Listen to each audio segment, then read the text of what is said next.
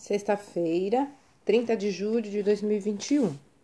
A leitura está no texto bíblico de 2 Coríntios, capítulo 5, dos versículos 1 até o 10. O título de hoje é Casa Permanente.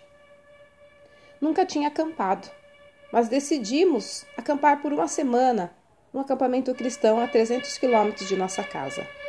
Levamos conosco duas netinhas, uma de seis e outra de cinco anos. Estávamos muito animados com a nova experiência. Cantávamos e, bem sorridentes, viajávamos ao longo da rodovia.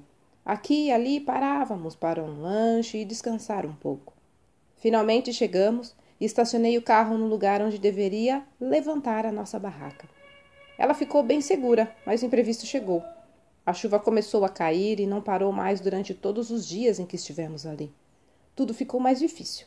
Viver numa barraca com a chuva caindo foi um desafio que tivemos que enfrentar naquele verão e sem reclamar. Podemos comparar com a nossa vida, com esta morada temporária. Numa barraca há muitas dificuldades, problemas e aflições. Na vida há depressão, opressão, dores. Para os cristãos de alguns lugares do mundo, proclamar sua fé chega a ser até um risco.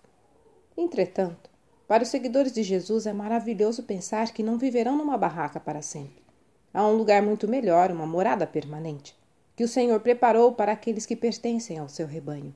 O que Paulo nos ensina é que quando essa tenda terrena na qual habitávamos agora for demolida, os filhos de Deus mudarão para uma casa permanente no céu e lá viverão por toda a eternidade. Tenho certeza de que morarei numa casa assim com o Senhor no céu. Talvez você se pergunte como posso afirmar isso, e eu lhe respondo que é por meio da fé em Cristo que está vivo e prometeu preparar um lugar para os seus seguidores. Como entreguei minha vida a Ele, posso confiar que Ele cumprirá tudo o que disse em Sua palavra. E você? Tem essa certeza também? Olha, o cristão pode encarar a morte como uma mudança para uma casa muito melhor.